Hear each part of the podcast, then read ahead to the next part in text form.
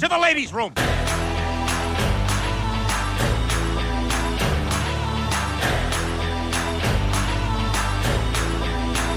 We need to talk. Use the ladies' room! Welcome into another episode of The Ladies Room. As always, I am Julie DeCaro with my fantastic co host, Jane McManus. Hey, we're here to talk about sports and stuff. It's like, it's like the, um, did you watch Cobra Kai, Jane? No. Did you see the original Karate Kid?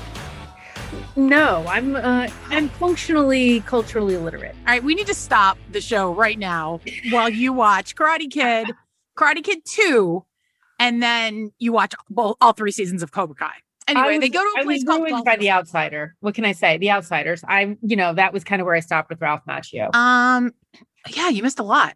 yeah, I know. Yeah. Um n- yeah, okay. Anyway, well that Jack joke didn't land at all, so let's move on. Hey, um so I have been sort of keeping my head down on the Deshaun Watson stuff because it happened um the week like the story really started ramping up the week I was out um doing promos for my book. And I just haven't caught up enough on it to really feel like I can speak on it. Um, but uh, I read Jenny Vrentas' story today, and obviously I have a general idea of what the allegations are. Um, did you see Jenny's piece today in Sports Illustrated? I did. I saw Yeah. that she had spoken to one of the massage therapists with allegations. Yes. Who's not even involved in the lawsuits as of yet. Um, she's like weighing her options. You know, it is really interesting because when I and I should have known better. But when I when I came back, I saw all these guys saying like, "Oh, I don't really know what to think." Like, you know, this lawyer is really shady and blah blah blah. And I was like, "Well, maybe there really is something to this idea that you know the Texans are out to frame Deshaun Watson or what? I, I don't know." Um, and I was so I kind of waited for more to come out along that line. And of course, the lawyer came out and said, "Oh, we have proof that one of them is trying to blackmail him." Which you know, reaching out to someone who has aggrieved you with a settlement offer and saying, Hey, you know, I feel like you did this to me. I want you to pay me or I'm going to go to the press. I mean, that's not really blackmail. That's more of like an offer for settlement, although attorneys always frame it as blackmail. Um, I I was appalled once I started digging into the case because here we are again. I feel like it's another Bill Cosby situation. I think there are 19 lawsuits that have been filed so far, and more women than that involved. It's essentially a class action suit at this point. Right. all for the same things, all for substantially the same kinds of things that happened. And Jenny's story today was sort of in keeping with that as well. And I am so appalled to still see guys be like, well, this is the attorney's really shady. The attorney may be shady. There's no way you're going to get 19 women to come forward and file a lawsuit against a famous person. I mean, I'm thinking of filing a lawsuit against a semi famous person and I'm terrified of it. You know, like I, I can't imagine taking on someone the level of Deshaun Watson and just doing that cavalierly because you think there might be some money in it for you. So the fact that there are so many women involved, and I'm still hearing guys say things like that, or today I saw someone tweet out, "Oh, now that Jenny Vrentas is reporting on it, now it's a turning of the tide," and I was like. Really? You didn't feel that way? That it was probably true when there were like more than 10 women? Like, I feel like we're in Bill Cosby territory again here. Right. And and you know, I think but I I think it's I think you have to try to be fair when there is an allegation initially. I do think you have to try to be fair to the person who's accused by by withholding judgment and until you hear more about what actually is alleged. And you know, so I always take a deep breath because you just you have I think you have to you you can't just when one thing comes out say that must be correct. I I really am on the I, I I love the phrase believe women because I think we haven't been believed at all. And yet at the same time, I think in individual cases, you do have to, uh, you can't jump to conclusions one way or another. And so when you hear about cases like this happening, um, you, I think it's important to wait. And usually, what we've seen happens, and the reason you re- reference Bill Cosby is because this is off, or with Andrew Cuomo is another situation, is Mhm. that there are there are more stories that are told, and they all kind of have the same point, um, which is the a, a similarity uh, in the way things are described, especially if they're described similarly before the first public descriptions come out, right? So like if if the if three suits are filed at around the same time and they all have very similar details, for example, like in the Deshaun Watson case. And I, that's when I think you're you're right. You really you do need to be listening because each one kind of bolsters the one that came before. It becomes harder to disbelieve. Well, and, and here's the thing I completely agree. And as a journalist, of course, you don't, you're not supposed to pick a side, right? But to me, that also encompasses not putting potential conspiracy theories out there for the 100%, public, yes. which is what I see a lot of guys doing every time this comes up. Like, oh, yeah, here's three women saying this, but keep in mind, you know, and I guess having been on the side of it where I'm working with victims and having seen what it takes for these women to even get an order of protection in a civil court against mm-hmm. an abuser and how much agonizing goes through it and how much cajoling and not not cajoling but so how much like bolstering of them and you know trying to support them and everything that goes into it I, just do not believe that you can get multiple women together 19 women or however many there are to, to to say we're just going to do this because we we're going to make it up because we think there's money in it for us. I just don't believe that happens. Well, uh, well, here's the here's the thing: is that whenever a woman makes an accusation against a famous person, a woman or a man, it, they there is no winning in that. There, even if you were to settle out of court, there it, your life is not better Correct. at the end of that accusation. And so, in order to come forward with something like that, you really have to i mean i think you know it takes it, it's a very difficult thing to have to do. And yes there are false accusations that have been made in robbery cases in every you know every not just in domestic violence and not just when it comes to sexual harassment uh, but those are rare and they are just as rare in cases like this as they are in in other types of cases correct so, and, so and the I, fact that and the fact that they're they all have the same lawyer that does not surprise me at all because one person, you know, talks to another person who says, Hey, this happened to me too. Oh, really? You should talk to my lawyer. Or people see the lawyer on TV or read about him in the paper and say, Hey, this happened to me too. And they contact that lawyer. Like that is the way that it goes. Yeah. In in all in law across the board. Right. So, because you feel like it's going to be a safe person to speak with because obviously right. they believe someone enough to file a suit. Yeah, absolutely. Exactly right and I and I so uh, so I, I agree with you 100%. I don't think you can make assumptions one way or another. You kind of have to wait for things to play out, and that's why, you know, certainly when these the, the first case was filed, I can understand why the NFL said, "Well, we're waiting for more information before we do anything," because you have to keep in mind that the NFL has a personal conduct policy that allows it to take a player out of, you know, off of a roster or suspend a player pending. Um, the uh, you know before their charges are filed let's say so so the nfl could say that in this case they feel like there's um there's enough happening that they want to um you know take and you know because there but because there are no games it doesn't really make sense for them to do it yet i understand that but the inaction in this case does look a bit odd just considering that you do have 19 suits that have been filed now. And and the other thing that I'll say about this is in 2011, when I was covering the Jets, two massage therapists there filed a suit against Brett Favre. Yeah, they did. And so the NFL has had a decade now to be aware that this is a point where the opportunity for uh well let's just say this this is something that the NFL can make sure that players understand that the massage therapists that treat them are in a they're in a professional environment and that they are to be treated with respect and as professionals. And um and obviously Here's- there may be uh you know he, the fact that he was calling so many different massage therapists and so you know usually a team has a massage therapist or a, couple of massage therapists who work on the same players and there's a continuity in that kind of care um well and he was flying in massage therapists from other cities.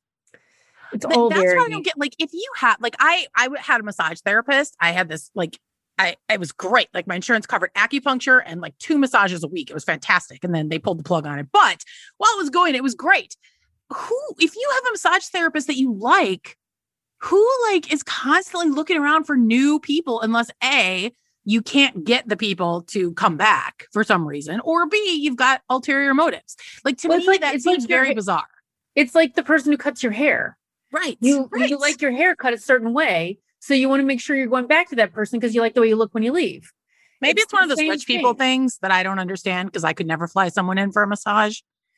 So But you know that that's the kind of thing people do is they well like if you have a barber that you really like you're flying that one barber around you know? I mean if you live like that it's not that's not the lifestyle I'm accustomed to. No, but I imagine if you if one could do things like fly people in to take care of you you're flying the same people in. And it's when you're away from home not when you're home. So it all it is a very unusual situation and obviously the NFL needs to look into it but it is one of those things where um you you you'd hope that we've gone we've had enough things like this happening that especially in the context of the NFL where there have this has been something where when you have you know when you have people working physically on other people there is an opportunity there for harassment and i would think that would be a situation where particularly since the NFL has faced this in the past that there would be really strong understanding of um, the professionalism involved in that kind of a in a massage Well- therapist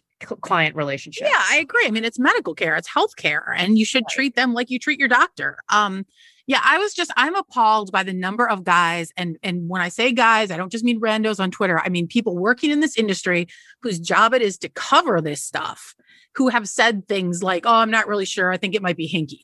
I understand that it's that this is not who you thought Deshaun Watson was, but that is your problem, not the problem of the women who are filing these lawsuits and telling their stories. Right. And I think in when we're when we're writing about these stories, it's really important not to be an apologist, uh, not to be embarrassed about what the content of these stories are. Um, I think they the the paper in Houston had a headline like, "Is this which is who's the real Deshaun Watson?" Um, It's and- both. exactly. I mean, this is the way predators and abusers behave, right. right? I mean, and obviously, you know, there's a difference to me between public opinion and a court of law where you're looking at depriving someone of their liberty or, you know, fining them heavily or making them go into, you know, some kind of program or register as a sexual offender. That obviously much different standard. But when I'm just talking about people, you know, when you and I are sitting here talking, I can look at someone and say, okay, 19 women have claimed he did the same thing. Um, and and I have a pretty good idea of what I think happened. Right. Well, and it certainly is a situation where you, when you're writing about it, it shouldn't be apologetically. You should not be a Deshaun Watson apologist while you're writing a story on this particular topic or a headline. And Mhm. um, and I just think that you know we need to be pretty clear eyed at, especially in sports, that you know this is this is not a story about an icon or a hero this is a story about a person and Mhm. we need to be completely familiar with the dynamics that underlie this kind of treatment when we're writing these stories Yeah, absolutely, hundred percent. Um, and it's so funny because I feel like so long for so long things have been so skewed. I just hit my mic, so that's going to be great. Sorry about that, Brian, who's going to clean this up for us. Um, oh, now I completely lost my train of thought. All right. Anyway, well, it's you know what? It doesn't even matter because our guest is about to join us. She has just entered the Zoom waiting room, so we're going to bring her in here in just a second. I can Hello, see folks. How you doing? she Hi. is here. Hooray. So um really excited about this week's guest. She is a writer, she is a veteran, she is a crusader for marginalized people of all kinds, uh, particularly for the trans community, but by no means limited to the trans community.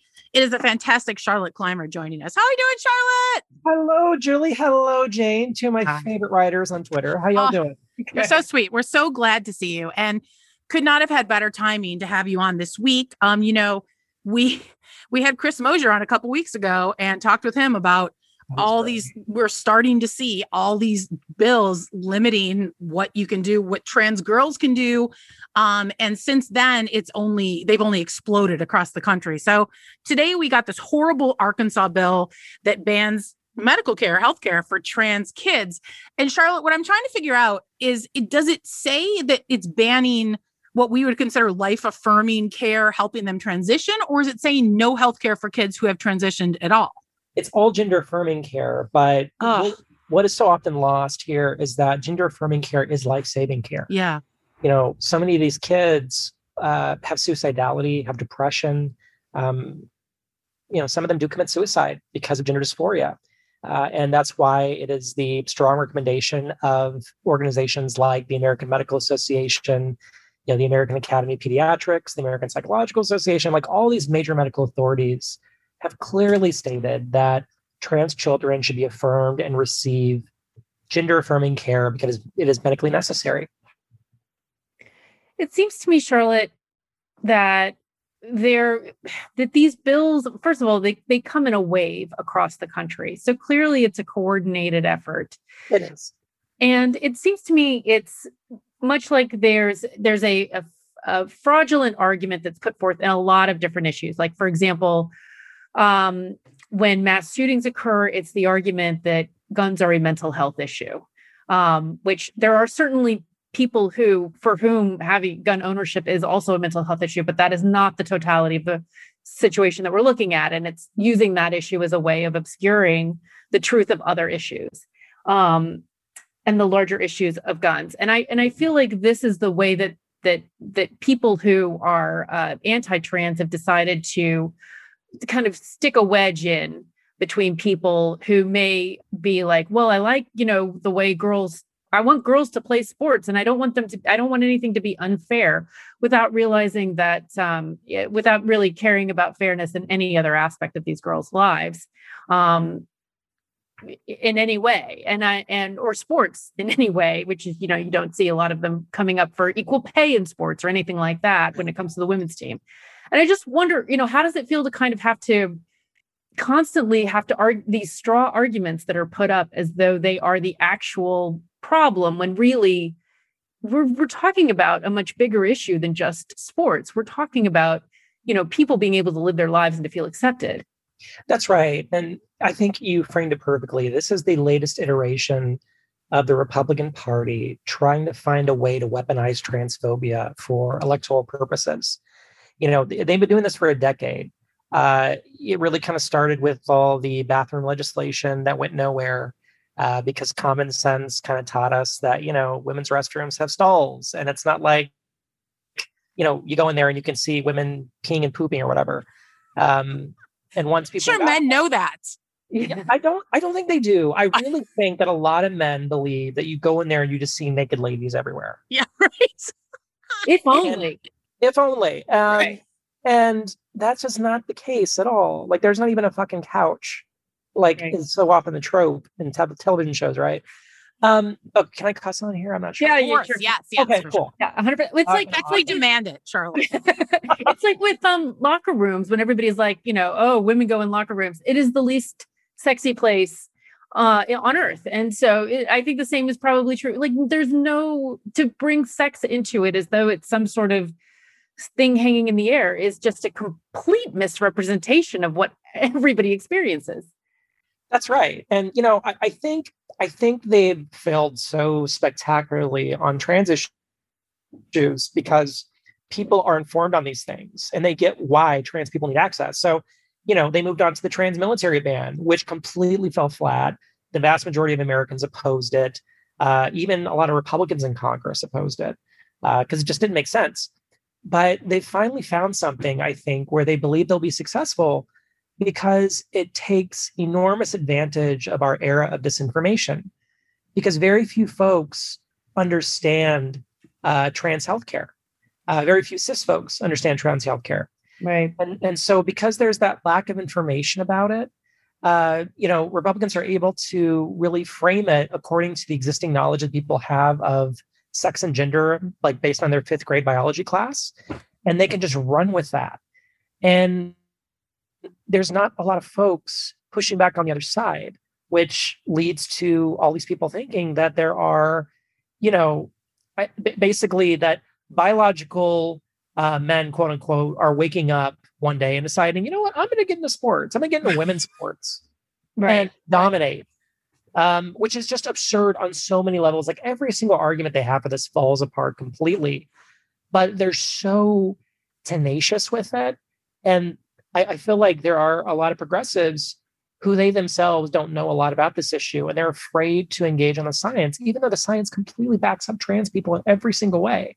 So it's it's not surprising to me that so few people understand trans healthcare because I mean we've seen guys in Congress for you know 50 years try to talk about the female reproductive system and they have no idea what they're talking about. So you can't even diagram it. Yeah. Right. I mean it's I mean so I want to talk a little bit about a, kind of a bigger issue before we get back to these bills specifically.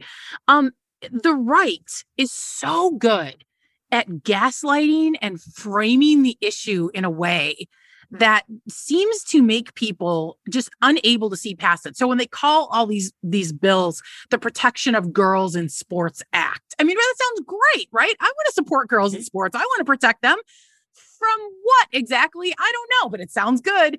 Um, and I just feel like on the left, we have such a we just are so far behind in terms of just the sheer ability to just completely gaslight people into oblivion with our messaging. That's right. And I mean, it's it's kind of a, no, a number of things working together, right? So I think one thing that often gets overlooked by a lot of folks, especially those on the quote unquote far left, is that the conservative base doesn't need to be led by reason or logic. Like it's all pure emotion and you know uh, discomfort and hatred. And you know, conservative media takes advantage of that so easily, uh, just just seamlessly. Like they you know, you see Republican lawmakers shamelessly trot out these blatant lies, things that are easily disproven with like a 10 second Google search. And they don't back up, they don't apologize. They just trot it out like it's actual fact. And even when they're called out on it, they refuse to back away from it. And I think a lot of their fan base, their political base, adores that about them because they want someone to justify their anger and hatred and just sheer discomfort with the changing world around them. Now, then you have our base, like progressive base, and we're not like that. Like, you know, the, the biggest strength of the Democratic Party is that it's a big tent. And the biggest weakness of the Democratic Party is that it's a big tent. You know, you have all these well informed adults who engage with nuance and disagree with each other rationally and that makes it very hard to make a you know cohesive front. Whereas with them they get their marching orders and they're ready to go. Because it's not about policy goals in the end. It's really just about justifying bigotry and hatred. And that's why they're so good at just doing it over and over again. It does seem like the that progressives have to cover three quarters of the ideolo- ideological spectrum. So it's not you know it's not just well with the democratic party they have to it's it's the the moderates, you know, and and uh, the Joe Manchins of the world, all the way um, over to the other side, and try. There is no one argument in a lot of these policy discussions that is going to cover that entire ground. Whereas you're right, there's a very small and focused um, point of view on the other side that doesn't seem to. It's the hydrochloroquine, I guess we could call yes. it, of um, of policy discussions. And and that's a really difficult place to be. And i kind of feel like that's part of this idea you know especially with with trans girls playing sports that somehow you're going to have a rush of of boys who like you say wake up one morning and decide they're girls when really any cisgender boy who were to play with girls would not find victory in beating them and would only find humiliation in losing to them because of the way that we've stratified uh, what how we see boys in sport and how we see girls in sports and they're such different things that the only reason I, I imagine that a boy in this scenario would play would be to humiliate girls and to ridicule the fact that they let trans girls play. That's right. And you're, I, I mean, I would be shocked if that were to happen. Um, I wouldn't put it past like you know some i don't know multimillionaire conservative like paying for some kid's tuition just for the stunt of joining a, a young women's team in high school. But the odds of that happening are so so very slim. They're not going to do it. You know what's interesting to me? The ncaa has had trans inclusive policies in place for literally a decade. Yeah. It was 10 years ago that the ncaa released regulations that were common sense based on the you know weighing in of scientific experts sports scientists et cetera to figure out how to include trans people. And it's worked. It's worked flawlessly, in fact. I mean, there are ways that I'm sure it can be improved, but it, it's a common sense policy. And it basically, you know, one of the one of the critical components of it is that for openly trans women, for them to compete on a women's team in college, they have to uh, uh, undergo hormonal uh, therapy for a year uh, because hormones just break down your body. Uh, you know, estrogen really breaks down your body. Um, and it more or less, you know, nullifies the advantages that you would have had physiologically before you started taking hormones. Um, and so, in all that time, how many, and in fact, not, not just in the past 10 years, but of, of all time, how many openly trans young women do you think have gotten college athletic scholarships? I would imagine that the number is quite modest. I would say none.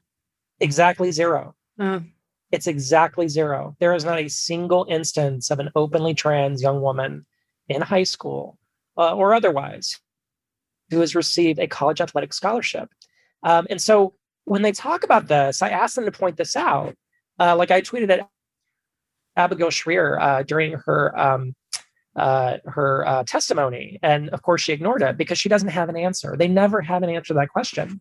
hmm. And then you ask, you know, well, okay, can you bring up like how many young trans women are playing high school sports? And they don't know the answer to that either. Right. It's all about the fear. It's about the visual. And they're so just absolutely goddamn shameless at pushing this fear visual uh, and not being held accountable. And I got to say uh, that, you know, quite honestly, some of this blame falls on the media for failing to do their due diligence in properly researching and framing the answer. The only great article I'd seen on this, by the way, was by uh, David Crary at the at, uh, Associated Press, who reached out to all like I think at the time he he did the story a couple months ago was 27 states, like 26 or 27 states where these bills would have been introduced. And he reached out to all the sponsoring Republican lawmakers and he asked like a simple question: Can you point to a real life example of where this has been a problem and where this justifies legislation? And in almost every instance, not a single lawmaker was able to point to an example of it. That's So, Charlotte- really- Go ahead, Jane. I just was I just wanted to say that I I as as Julie knows well, I played roller derby for seven years. Con- you know, congratulations to me, everyone on this uh, who listens to pod knows this is nauseated by this. But but they ten years ago also they we because I was a, a member of the league at that point. Uh, created a trans, in, well, 11 years ago, tran, uh, and a policy to in- include trans skaters as well. And it started off having a hormonal component, component, which we then backed off of because we felt that it was um, coercive to try to force a decision um, on whether or not a person should take a to, should change alter themselves medically if they didn't want to, and um, and just decided to include all people who identify as women to skate against. And and so I've I've skated against trans skaters and found it to be absolutely like skating against anybody else. It's perfectly fine. Some people have strengths or weaknesses in one area, another, like every single other athlete you ever play against. And I also think it overlooks the fact that so much play, especially when we're children, is actually co-ed. And this idea that you have to be sorted before you can get onto a field is um, to me, you know, not how I experienced sports growing up. And I think it's actually quite poisonous because it means we can never actually cooperate on a field. It also always has to be by gender. And that to me is, you know, I would like to see it where people can play because they opt to play, not because they identify as a gender or another, or, you know, in what other sorting is is imposed upon them. Yeah, exactly. I mean, you know, ideally we would have far more funding for folks to play in whatever team they wanted. Um, and that's that's kind of what kills me about this argument, of course. And I, I know y'all know this, but maybe some of your listeners don't. It's just so ironic that they're talking about how women's sports are being attacked. But for example, they didn't say shit about all these controversies over the NCAA tournament Right. with you know women's teams not having adequate uh, uh, uh, uh, facilities to train during the tournament. Um, that they didn't even get the the kind of quality uh, COVID test the men's teams did, which is just mind boggling on every level.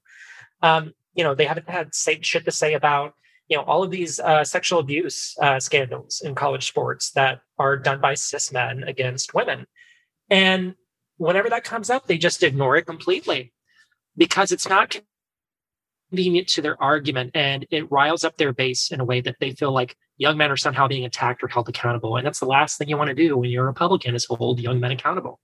Yeah, and it's not limited to women's sports. I mean, they don't care about women in general unless they're somehow controlling our bodies. And to me, Right. this is just another step in controlling women's bodies. Um, you know, I've got to ask you, Charlotte, about um, there's there are women out there who are uh, prominent athletes. I'm not going to name them, but you can look it up and figure out who they are. Um, who you know have joined this working group on protecting young girls in sports or whatever it's called um, and um, you know have this argument that if you transition before puberty then it's fine but if you transition after puberty i mean how do you feel about that? I mean these are people that consider themselves i think to be you know progressives and on the left and and supportive of the lgbtq community. Um, I, I I I don't know what to do with that, and and I think it's sort of you know the same thing that we are getting back to before. Like, do we actually know anyone who has you know transitioned after puberty and is just out there destroying the competition like on an Olympic level? I don't know who that person is.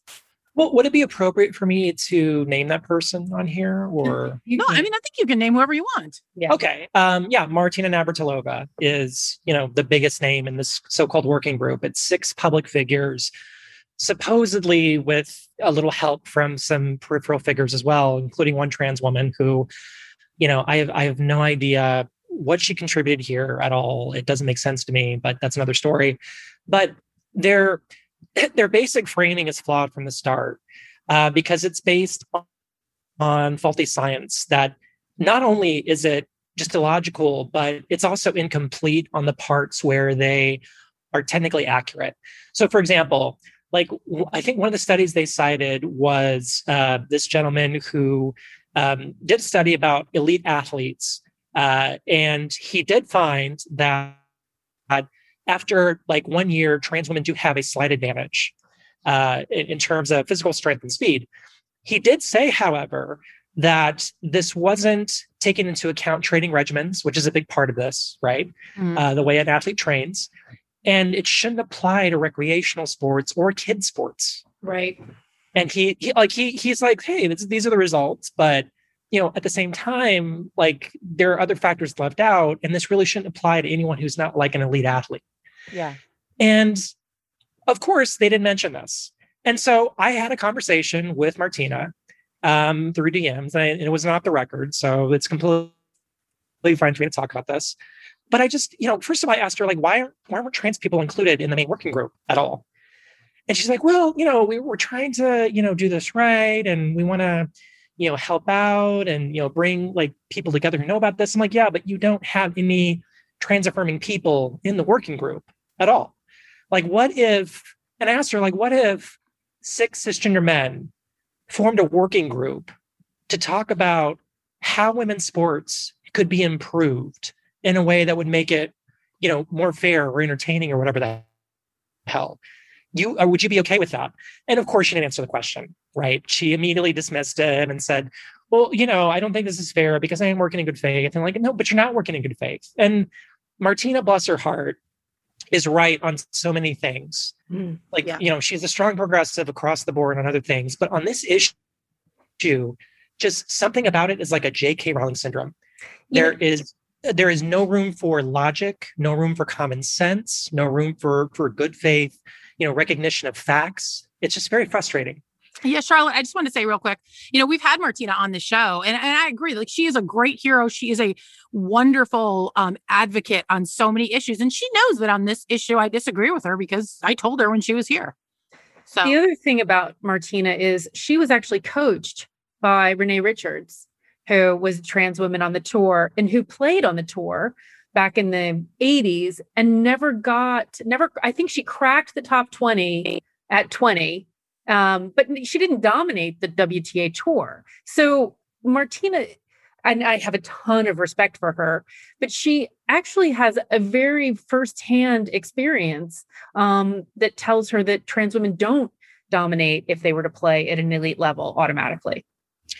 No. And you know, I, I I've tried to talk to her about the science, point this all out. Um, I've asked her the same questions, like where where are these, you know, young trans women who are dominating sports? Because they can they they always only point to like a couple examples, and it's always some trans woman who's won like a championship and lost like eight or nine others to the same cis women. and they always talk about the ones they win. When trans women lose, no one gives a shit. Mhm. No one cares. Um, Telfer uh, was a track athlete a couple years ago who competed at the Division two level. Um, black trans woman, and there, there's a reason that it's necessary to point out uh, because she is now a meme. Uh, because all these, you know, you know, just ridiculous conservatives uh, took a photo of her next to this uh, young white woman, about a foot, about a foot shorter, you know, certainly not as much mature, and they basically said, you know, who do you think won this race? And that's the whole meme, right? Well, in that race, Cece Telfer came sixth, Right. and the woman next to her won the goddamn race. Right. But because she's a black woman, and because of the way we always, always masculinize and accuse black women athletes, especially at the elite level, of doping, I mean, there's just so much bullshit, racist, homophobic nonsense, transphobic bullshit just tied into this that just, oh my God, it drives me nuts. Yeah, and I'm also uncomfortable sometimes with the conversation that we have because it means that we that if a trans woman were to actually win, that somehow that would be an emergency. And I don't want to live in a world where that's the case. Um, so yeah, in some in some ways that makes me that we have to. It, it's almost like the argument that that people who are pro-trans inclusion make is, well, they don't win, which I'm not exactly sure I want to have be the rule. No, no, I don't either. Um, you know, I, I hate when I have to bring up the fact that no um, young openly trans woman has received a college athletic scholarship yet, because it feels like we're having to talk about how trans women are mediocre in order for trans women to just be, you know, affirmed in these spaces. Right. That's Right. that's never how it should be. Um, it's just, it's heartbreaking. You know, these are grown ass adults who should know better and who should be able to look at all this data, uh, apply common sense, and come to an equitable solution. And they refuse to do so. And the other really heartbreaking thing is that we're actually only a small percentage of women would actually be competing at that level anyway.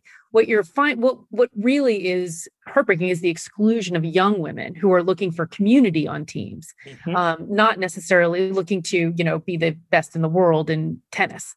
Um, so I think that to me is even worse because here is a place where, you know, I think we've all probably at some point in our lives found in a locker room real community and a real sense of acceptance. And that then would not be afforded to these young women who, and young men who would need that more than anything. Because it's like a family. Right. You know, when you're on a sports team and that close and practicing every day together, it really is like a family. And it feels like you're just hanging out with your siblings. Um, and, you know, that is so often denied to young trans people, as you said. And the fact that we would deny yet another route to them, um, it, it just feels unconscionable and cruel on, on a level that's hard to fathom. Yeah, could not And then- more. let me point this out too. Um, a couple of years ago, it was uh, so interesting because there is a young uh, a, a young trans man in Texas who wanted to compete with the boys, and they wouldn't let him because in Texas it is one of the states where it's currently illegal to do that. You have to compete in high school. Oh, this is Mack Beggs, right? Yes, Yeah. right. And he, he he so he was forced to compete with the girls, and so he fucking demolished them. He won the state championship easily. And there all these all these goddamn parents were complaining and saying it was unfair, and you know how dare he be allowed to compete with the girls? And it's like, well, but but what do you want here? Like, what is that? What, you know, wh- where can trans people exist in a way that finally makes you validate our humanity? You know, Yeah, that's that's a great question. So before we go, Charlotte, and you've been so generous with your time, um, the question I have is for those of us that care about this issue, what can we do to help? I mean, so many times my solution is just to scream into the void on Twitter, which just feels like it goes nowhere. So, I mean, you know, we're hearing about Georgia and boycotting Coke and, you know, not flying Delta and all these things to try to push back. I know in North Carolina, when the bathroom bill was passed, the NCAA pulled out uh, Final Four or whatever was supposed to be in Charlotte. Um, so, what can we do right now to push back against these bills? So, okay, that's a complicated question. So let me let me start off with Georgia first. Um, uh, Georgia is really tough situation right now compared to how successful folks were against North Carolina and against Indiana with their whole LGBTQ nonsense, anti-LGBTQ nonsense. Stacey Abrams has made it absolutely clear that boycott would not help Georgia, and it would not get done what we want done.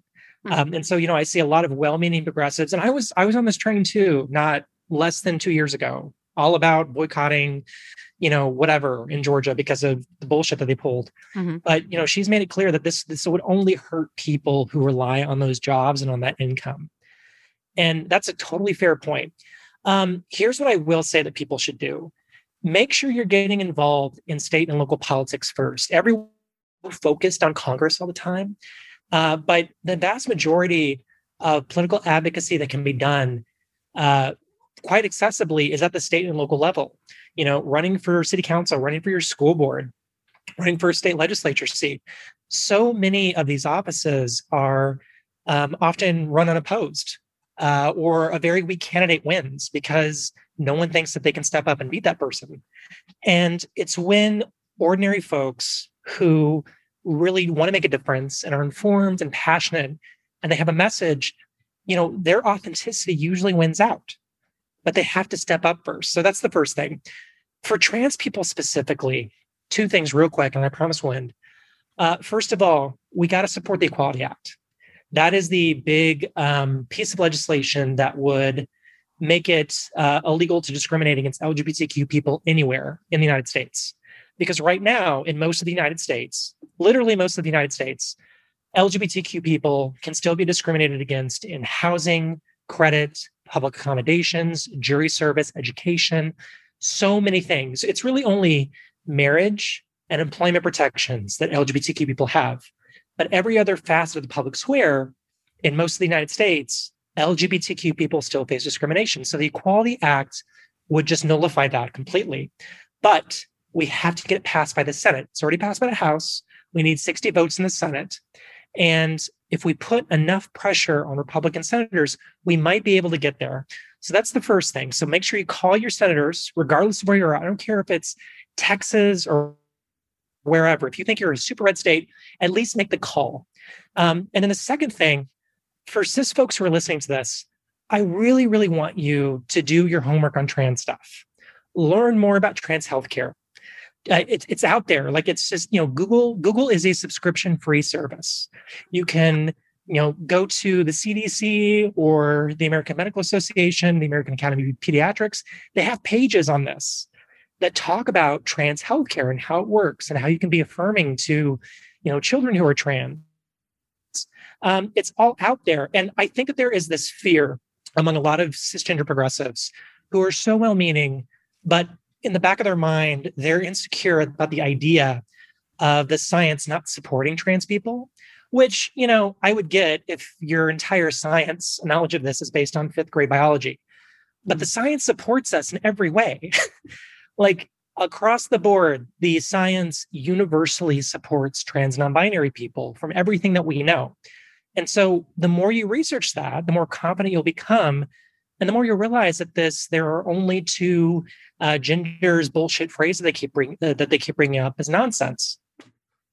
You know, that actually, I, I'm glad that you said that because I think when I started looking into this issue a little bit more deeply. Certainly, when we started, you know, in 2010 discussing at Women's Flat Track Derby Association about a policy and what it was going to be, I had absolutely, and I don't claim to be an expert, believe me, but I had zero knowledge back then of what that meant. And I was like, well, I, do I have a position on this? Do I even have a, stake in it? And you know, and then over the years, I've come to realize that, that you you don't lose anything by including people. You just don't and this idea that somehow you're going the, the competition will change or feel different i can just tell you firsthand it does not and the, uh, the so i think that you're absolutely right that um that understanding it more and um learning more about just you know what that means is is crucial here um and I'll, I'll start wrapping us up by saying thank you so much for coming onto our little podcast.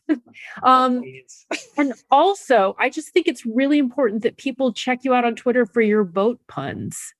Um, exactly. oh, thank you. I like I to flip this say, out. I was really sad when the when the boat got moved. I know it's good for commerce, but it was bad for Twitter. and Charlotte, your Twitter in particular. It's Oh been glorious. I had really so glorious. much fun. What a fun week we had on Twitter with this damn situation. What keeps us coming back, man? There's always those little things that you know That's you're right. like, I'm gonna miss it if I It, it leave kept us afloat, you know? give Charlotte a, give Charlotte a follow on Twitter at CM Clymer. Charlotte, you're the best. Thanks for your time. Thank you so much for you both for making space for this. I really appreciate you.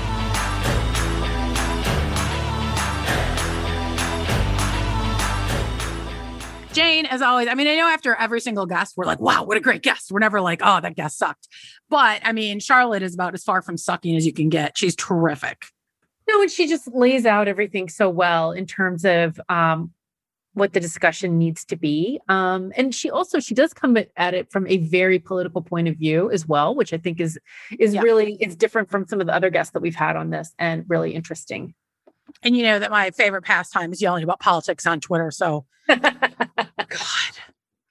That's the So- difference between being a columnist and just being a straight news writer. Yeah, I know. I know. And people are always like to me, like, you know, yelling at me about, like, you didn't check your facts on this, did you? Otherwise, you wouldn't have said this. And I'm like, no, actually, I did. And this is my opinion because I'm a columnist. So shut up. um, yeah, there's a whole, there's a whole like segment of American society out there that has no idea the difference between a column and a reported piece. Um, so we've got Baylor and UConn with 0.8 seconds left to go and one, now two uh, points difference. About what you expected? Mm, I mean, I don't know what to expect. I mean, you do expect fewer upsets on the women's side, just generally, historically, that's kind of how it's been. But I, you know, everything's uh everything's off the table with March Madness. I, I, I have never any confidence in my picks. Can Yeah, I tell you though? I had I had such a great moment um watching the end of the Texas game when they beat Maryland, and because at the end of it, the- you know, Texas has this great player named Charli Collier who comes out and she's, you know, they go to her after the game to, you know, give a little brief on the court um, interview. She's got her hands on her hips. She's, you know, she's one of these, and her, she starts the thing off saying, listen. And I just love that, you know, the, con- the confidence, right? So she's, she's giving this interview and she's so fantastic. And all I can, I'm so distracted though by just how completely cut her arms are. Like she's so buff and it, she's got her hands on her hips and like they her arms are just amazing and then she says she can't wait to get back in the gym and i was like yeah not the gym with the little pyramid dumbbells and the yoga mats though the actual gym because those arms deserve the best Damn it, Baylor lost. I had them picked to win the whole thing, but I completely agree with you. And and we were saying just before the show got started that you know, like when I was an athlete, when I was a gymnast, when I was a diver, volleyball player, soccer player, like weight training wasn't even part of it, right? It was like run, just go run, and and our coach would be like, you know, like we might not be the best team, but they're not going to run us off the field or they're not going to run us off the court or whatever. Um, and it was all about cardio training.